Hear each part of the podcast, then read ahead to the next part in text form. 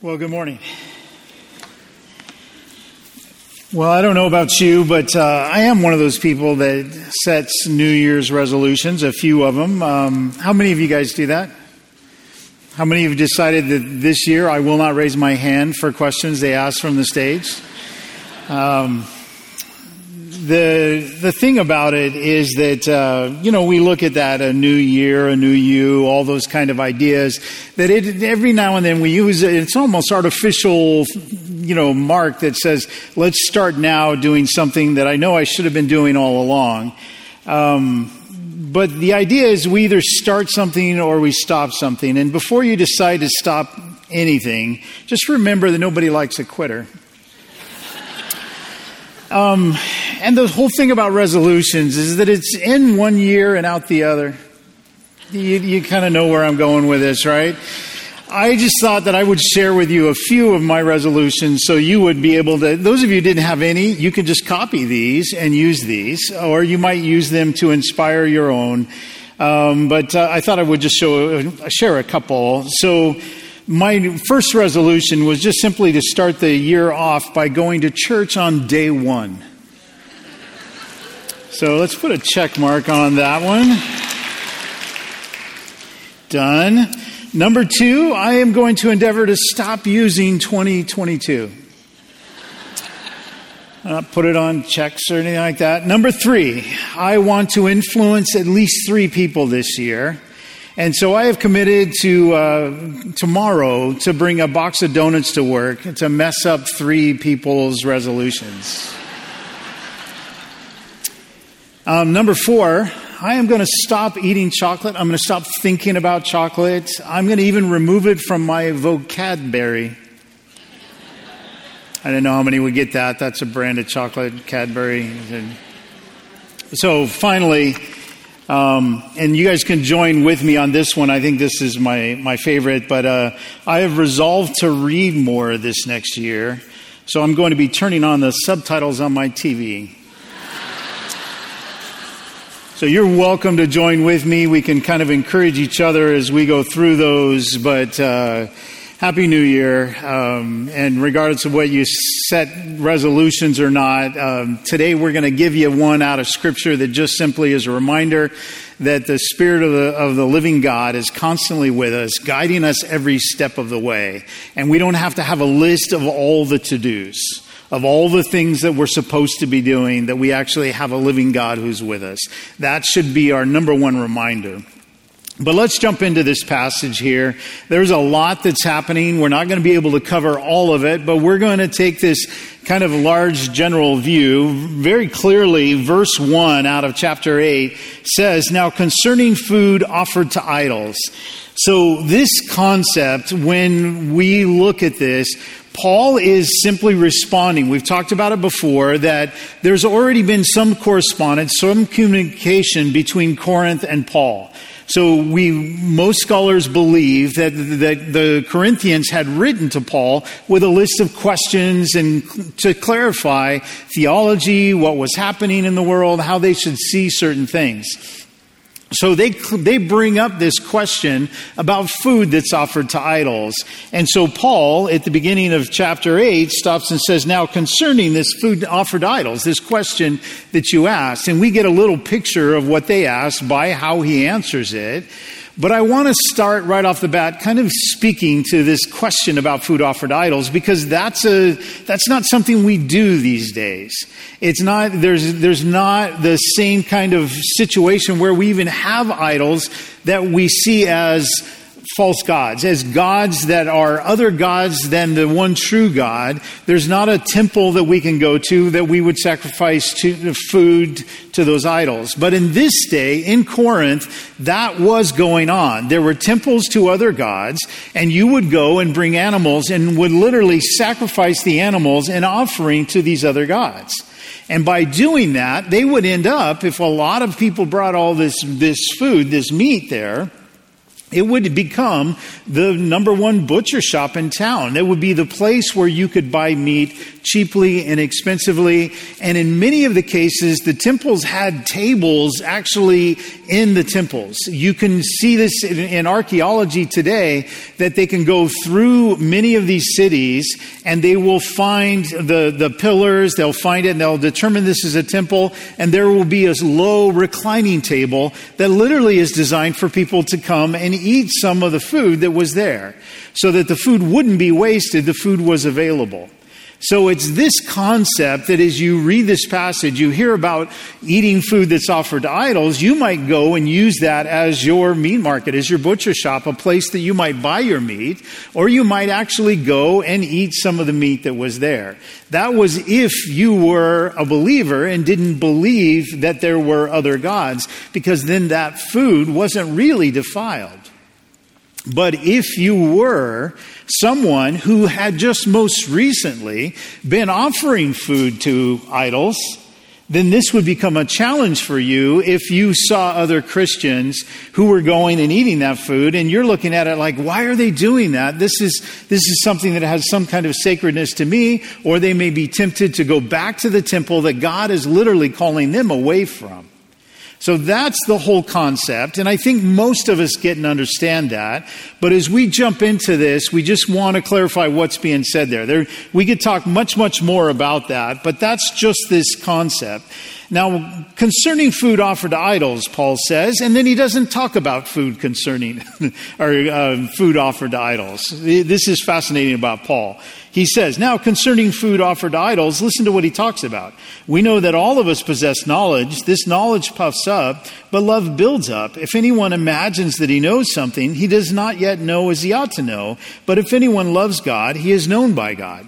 He didn't say anything about food. He didn't say anything about gods. He didn't say anything about idols.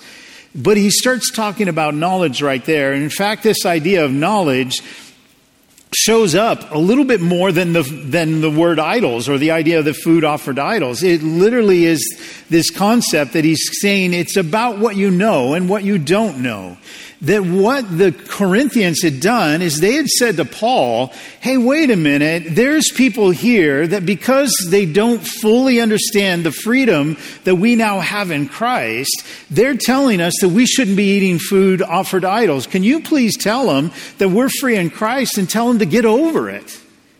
This idea is that their knowledge of what they knew about their freedom in Christ should set them free and should set the others free. So, Paul, would you please reprimand these that are more weak in the faith? That's the concept. And so it's a push on knowledge. And Paul's answer now matters when we think about it this way, because then he turns and he says, This knowledge, meaning the knowledge you have, puffs up but love builds up. In other words, just because you know about the freedom in Christ isn't something that should then use that knowledge as a weapon against others, but rather that love would build up the others. And then in verse 2, if anyone imagines that he knows something, he does not yet know as he ought to know. How many of you know that? yeah, this is a circular reasoning, right? Yeah, I know that. I've learned that to be true. And it says, no, if you say you know, then you don't know yet as you ought to know. Yeah, I know that. Oh man, that means I don't know yet. Oh yeah, I know that. I know I don't know yet. We could go on like that all day. Paul does it just once, and he reminds us that when we claim that we know everything and we know how things are supposed to be laid out, Paul stops and goes, You don't know everything. So when you hold this knowledge over somebody else and say, I know more than them, he's saying you don't know what you ought to know. So don't be putting something, somebody else down because they don't know certain things. So, this issue of, of knowledge is that you do know enough about this, and now he begins to come back and to, to use it and apply it back in. Therefore, verse 4, as to the eating of food offered to idols, we know that an idol has no real existence. That, that this is something we know, that there are no other gods. And because of that, that knowledge says, yeah, we do know that, and that changes things. This thing about food offered to idols is a cultural thing in that day, not so much today. But we have other things, and I know that I am just old enough, and I was raised in a conservative home to where many of the things that I was raised with were things that the rest of the world thought were okay and you could do. So, for example, in my home, you couldn't dance. There was no dancing. I'm not making that up as a joke. It was the way I was raised. You couldn't dance. So, I'm going to teach you my one dance move right now.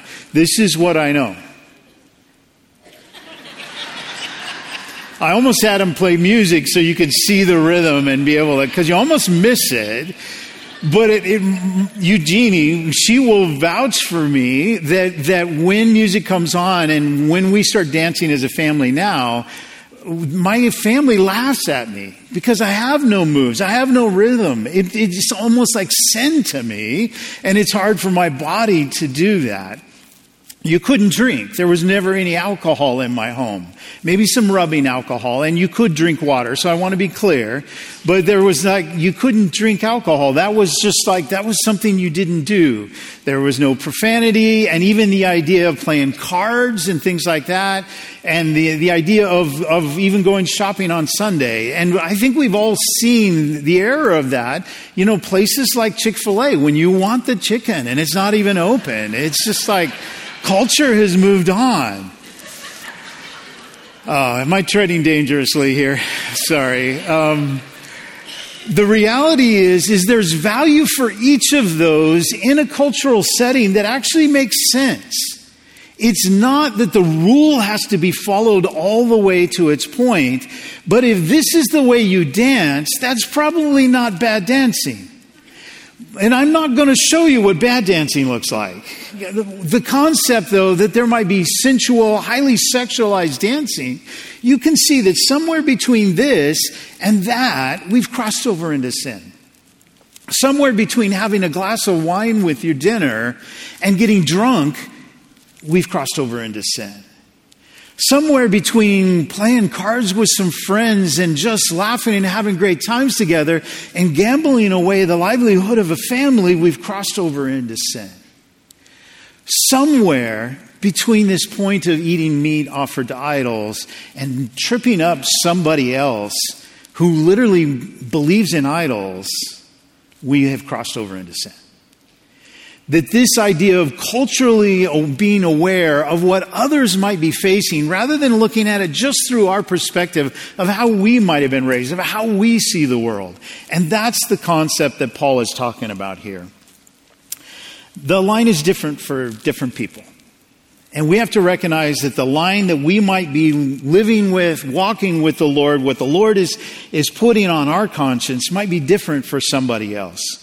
And that's what Paul is talking about.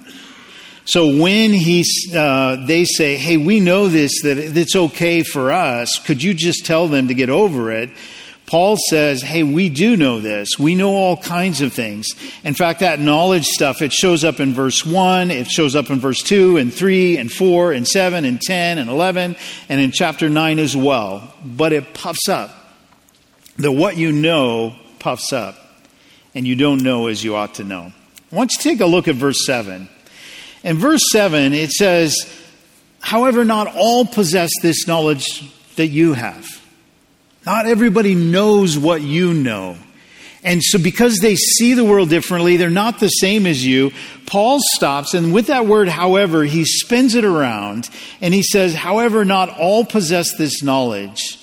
But some, through former association with, association with idols, eat food as if it's really offered to an idol, and their conscience being weak is defiled. Now, I want you to know that, that this idea that there are some that are different than us is an important thing. When Eugene and I lived in Seattle, I worked for Seattle's Union Gospel Mission. It had a lot of different ministries, but one of them was literally homeless shelters that we would bring people in off the street who were struggling with addictions.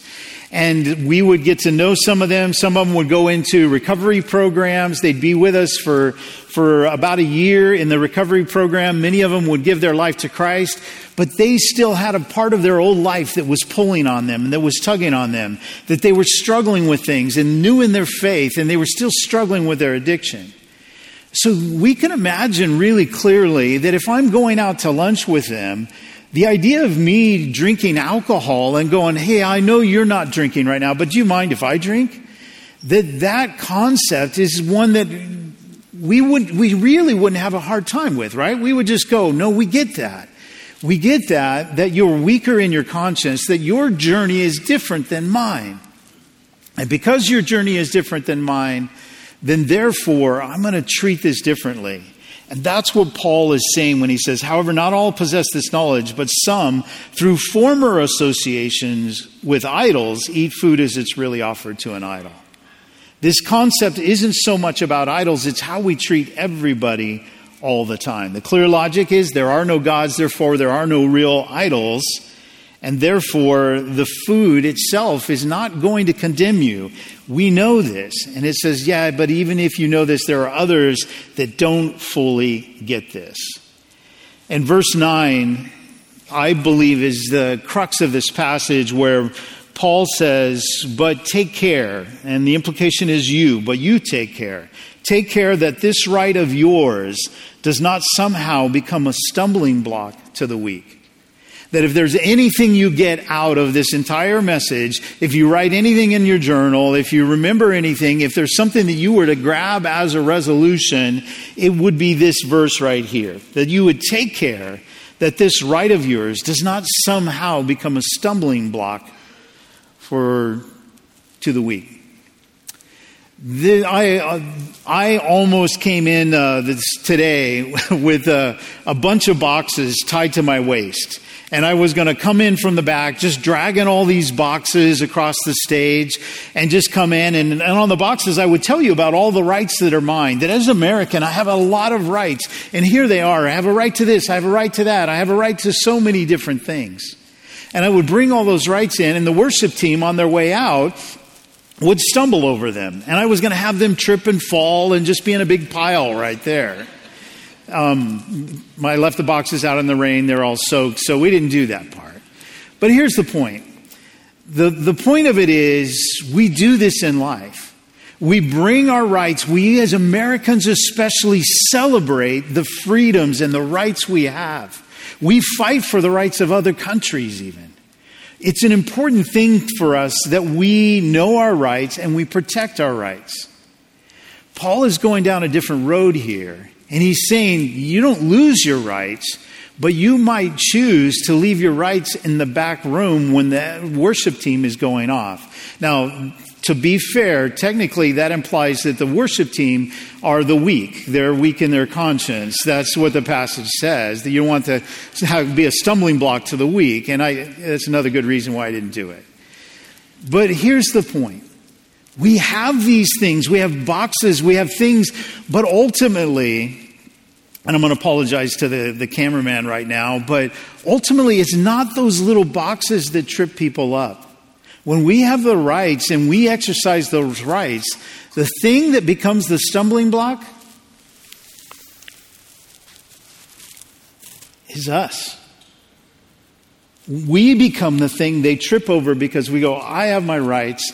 I deserve certain things, and by golly, I'm doing what I want to do. And it doesn't matter that you trip over me on your way to Christ. I have my rights, and I understand Christ better than you do. You're just confused.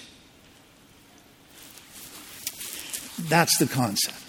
When we read this verse, and it says, Take care that this right of yours does not somehow become a stumbling block to the weak. Take care that these rights of yours, that you don't become a stumbling block to the weak. That we have an opportunity to say, all right, I don't want to do this, I want to do this different. What I want you to do now is just go back a couple verses to verse 6, because there's a really cool thing that happens with the text and with the language in 6, and, and I don't want to race over it as he's talking about that there's only one God and there aren't all these idols, they don't really exist, even though the world says that there are many gods and many lords. In verse 6 it says, Yet for us there is one God, the Father, from whom are all things and for whom we exist, and one Lord, Jesus Christ, through whom are all things and through whom we exist. So if you're not catching that, it sounds as if he's almost saying the exact same thing. There's one God the Father, from whom are all things, and for whom we exist. and one Lord, Jesus Christ, through whom are all things and through whom we exist. Now, I'm going to give you a little visual picture, and if you've got a journal, you can almost draw this. But if you drew a circle and put a little dot in it, and then had an arrow that was going out this way, that this idea, the first circle, would be God Himself. So when it stops and says, Yet there is one God, the Father, from whom are all things. You start from that center little dot and you go out then from there. All things come from Him, from the Father. And then it says, uh, so there is one God, the Father, from whom, um, from whom are all things and for whom we exist, and one Lord Jesus Christ, through whom. So then draw a second circle, the little dot, and that line goes through that and it continues out.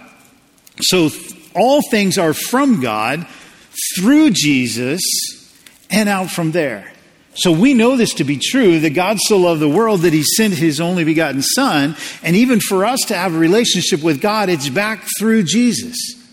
So this little simple diagram of here's God, here's Jesus, and that it comes from the Father through the Son, and then there's us, and then there's the weak.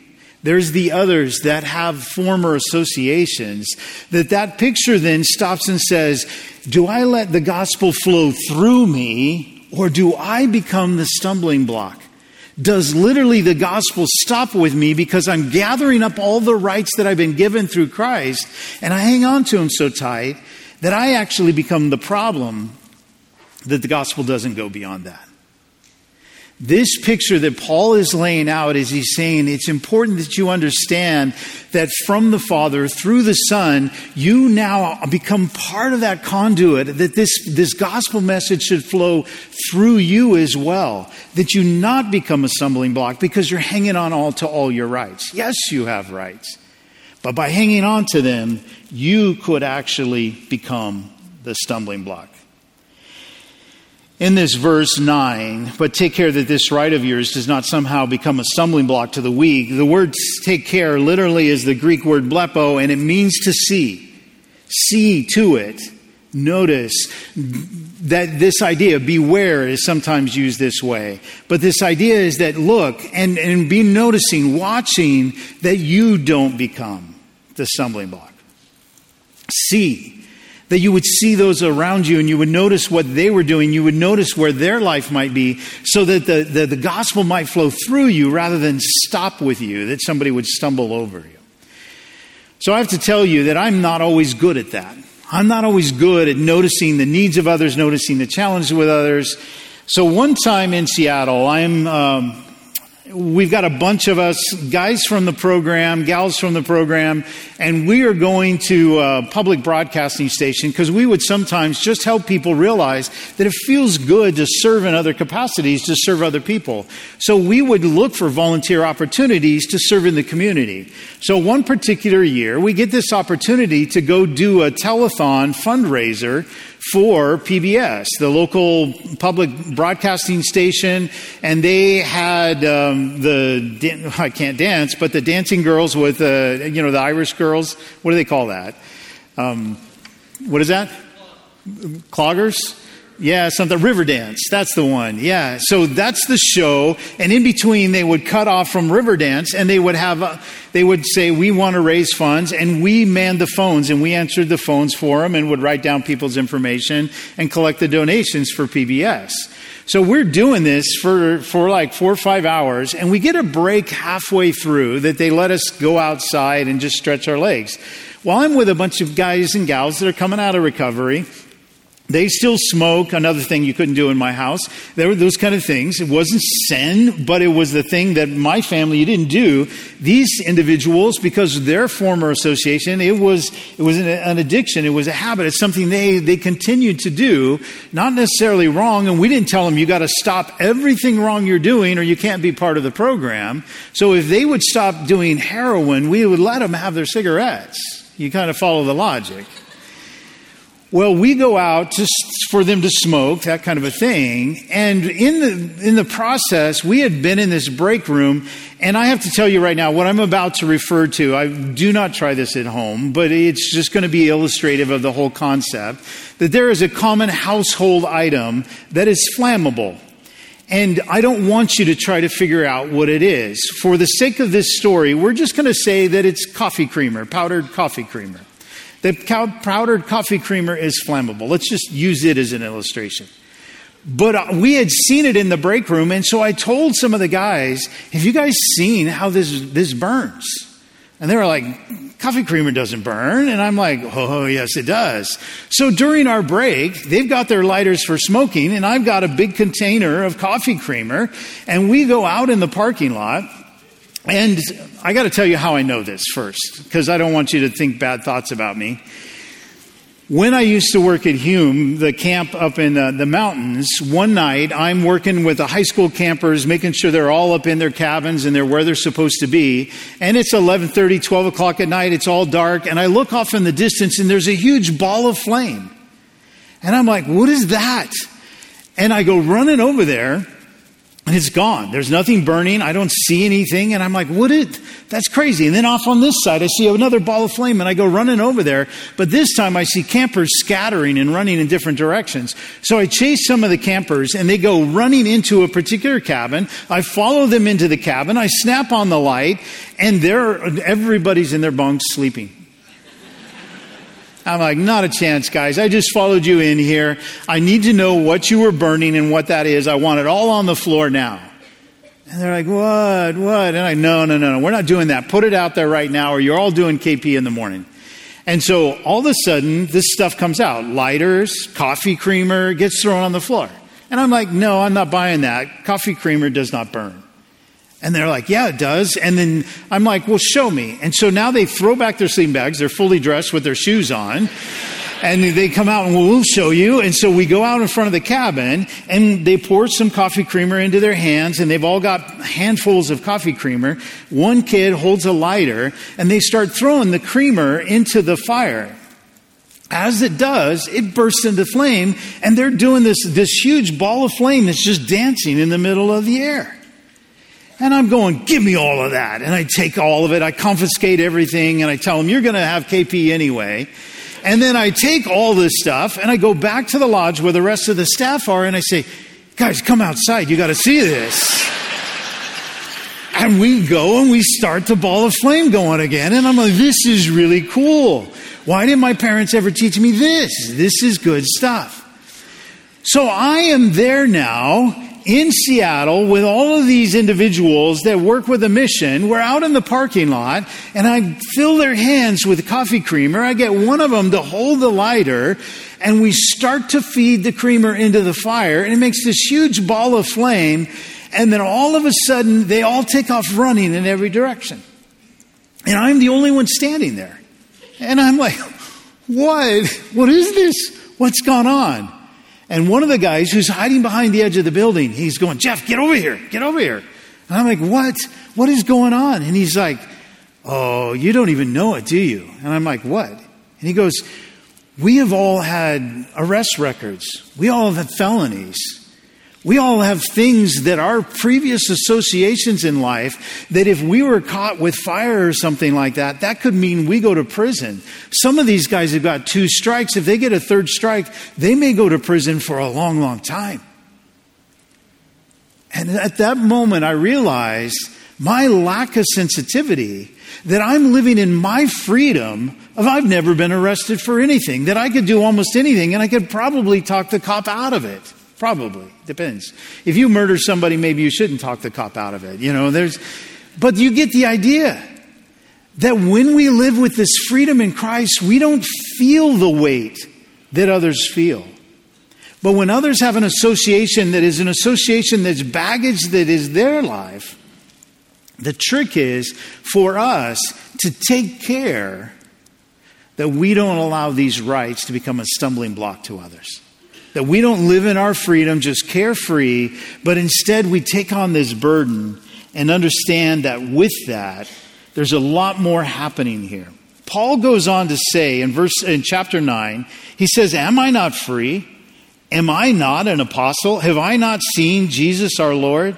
Are you not my workmanship in the Lord?" That Paul goes on to talk about who he is, and then he starts bringing up issues we tend to go back to those issues and try to make rules about them, like, like we would with dancing or cards or drinking. We look at what Paul says and we stack up the theology around it and go, what is Paul saying about marriage? What is Paul saying about working? What is Paul saying about drinking? He has this list. This is my defense in verse 3 to those who would examine me examine me. Do we not have the right to eat and drink? Do we not have the right to take along a believing wife, as do the other apostles? And then he talks about working and about whether he has chosen to continue to work rather than getting paid for ministry. And by the way, we're not going to go deep into this concept in the passage, but I just want to simply say, I love this church.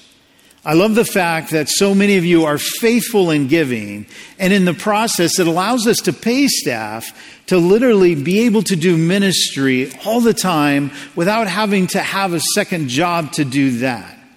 The reality is, is that all of you are involved in ministry as well, and you are far more like Paul, where you do your work and do ministry. That's the concept that Paul is saying. He's saying, I would rather continue to work so that no one would have anything against me, and that by that, the gospel would be free of charge and to go that route. That's what's happening here. Paul goes on to say this again and again. I want you to just look at a couple of these where he says in verse 1 of 9, Am I not free? And yet, in verse uh, 12, he says, Nevertheless, even though I am free, in, in verse 12 of chapter 9, nevertheless, we have not made use of this right, but we endure anything rather than put an obstacle in the way of the gospel. Or verse 12. Um, I think I just read verse 12. Verse 15. But I have made no use of any of these rights, nor am I writing these things to secure any such provision that even though I have these rights, am I not free and I have these rights? Paul stops and says, but I haven't taken use of these. So when we look at this, there's, there's an illustration that I just want to, I want to read to you that is an example of somebody who just simply stops and says, I am going to give up my rights, the things that are right to me, and do me. So I want to read to you a story. It'll explain itself. Special Forces, um, that's Green Berets.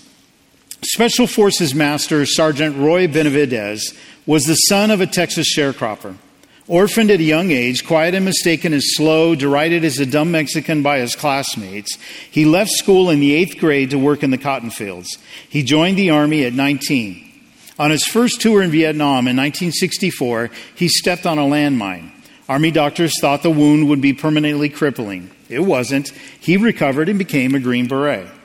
During his second combat tour in the early morning of May 2nd, 1968, in Loc Ninh, Vietnam, Sergeant Benavidez monitored by radio a 12 man reconnaissance patrol. Three Green Berets, which were Americans, friends of his, and nine Montagnard, Montagnard uh, tribesmen, had been dropped in the dense jungle west of Loc Ninh, just inside of Cambodia. No man aboard the low flying helicopter speeding noisily toward the landing zone that morning could have been unaware of how dangerous the assignment was. Considered an enemy sanctuary, the area was known to be vigilantly patrolled by a sizable force of the North Vietnamese army, intent on keeping it so. Once on the ground, the 12 men were almost immediately engaged by the enemy, and they were soon surrounded by a force that grew to a battalion. A battalion is anywhere between 300 to 800 men. These 12 guys are surrounded by 300 to 800 enemy soldiers. The mission had been a mistake and three helicopters were ordered to evacuate the besieged patrol. Fierce small arms and anti aircraft fire, wounding several crew members, forced the helicopters to return to base. They came back. Listening on the radio, Roy heard one of his friends scream, Get us out of here. And the, there was so much shooting, it sounded like a popcorn machine. So he jumped into one of the returning helicopters and volunteered for a second evac- evacuation attempt. When he arrived at the scene, he found that none of the patrol had made it to the landing zone. Four were already dead, including the team leader, and the other eight were wounded and unable to move. So, carrying a knife and a medic bag, Roy made the sign of the cross, leapt from the helicopter, hovering 10 feet off the ground, and ran 70 yards to his injured comrades. Before he reached them, he was shot in the leg, the face, and the head. He got up and he kept moving. When he reached their position, he armed himself with an enemy rifle and began to treat the wounded, repositioning them, distributing ammunition, and calling in airstrikes. He threw smoke grenades to indicate their location and ordered the helicopter pilot to come in close to pick up the wounded. He dragged four of the wounded aboard, and then, while under intense fire and returning fire with his captured weapon, he ran alongside the helicopter as it flew just a few feet off the ground towards the others. He got the rest of the wounded aboard as well as the dead, except for the fallen team leader, and as he raced to retrieve his body and the classified documents the dead man had carried, he was shot in the stomach and grenade fragments cut into his back. Before he could make his way back to the helicopter, the pilot was fatally wounded and the aircraft crashed upside down. He helped the wounded escape the burning wreckage and organized them in a defensive perimeter. He called for airstrikes and fire from circling gunships to suppress the ever increasing enemy fire enough to allow another evacuation attempt and critically wounded, Benavidez moved constantly along the perimeter, bringing water and ammunition to the defenders, treating their wounds, encouraging them to hold on while they waited for the helicopters. He sustained several more gunshot wounds, but he continued to fight for six hours. When another extraction helicopter landed, he helped the wounded toward it one and two at a time. On his second trip, an enemy soldier ran up behind him, struck him with his rifle butt. Roy turned to close with a man and his bayonet and fought him hand to hand to the death. Wounded again, he recovered the rest of his comrades. As the last were lifted onto the helicopter, he exchanged more gunfire with the enemy, killing two more Vietnamese soldiers, and then he ran back to collect the classified documents before at last climbing aboard and collapsing into the helicopter, apparently dead. The army doctor back at Loc Ninh thought him dead bleeding profusely, his intestines spilling from his stomach wounds, completely immobile and unable to speak, Roy was placed into a body bag. As the doctor began to pull up the black shroud zipper, Roy spit in his face. Roy went on to live and to win the Congressional Medal of Honor. It's an incredible story and not one that you're likely to have to do. But I want you to understand that when we read something that says, take care that this right of yours does not somehow become a stumbling block to the weak, we're not talking about dying here. We're not talking about what Roy did was to simply, he was back home. He wasn't sent out on this assignment. It wasn't his obligation. He had the right to be safe. And he sacrificed those rights for another. He laid down so much for another. Sound familiar? In fact, in Philippians 2, we know this almost as memory verses. In fact, many of you have memorized it. Philippians 2, verses 4 to 8. Let each of you look not only to his own interests, but also to the interests of others. Have this mind among yourselves, which is yours in Christ Jesus, who, though he was in the form of God, did not count equality with God a thing to be grasped. Those are his rights but he made himself nothing, taking the form of a servant, being born in the likeness of men, and being found in human form, he humbled himself by becoming obedient to the point of death, even death on a cross. This idea that Christ himself did not hold to his rights, to who he was, to what he deserved, he is the Son of God. And he put it all aside so that what's coming from the Father might flow through him to us. Might this New Year's be the beginning of a time where we're focused that that same love would continue to flow through us rather than us collecting all of our rights and becoming a block for everything passing through. Have this mind in you, which was also in Christ Jesus. Christ did this very thing. When we talk about it, this simple idea of going, yeah, some people might not be able to eat food offered to idols. Therefore, I may choose not to eat that. in front of them, when I'm around them, that I might sacrifice some of my rights for others, that the gospel might flow through me. If there's any resolution you have this year, I would encourage you that at a church where our mission statement says that we are united in sacrifice, how cool would it be that this church, this body of believers, would be known by nothing more than the fact that we lay it down for others, that we give it up for others?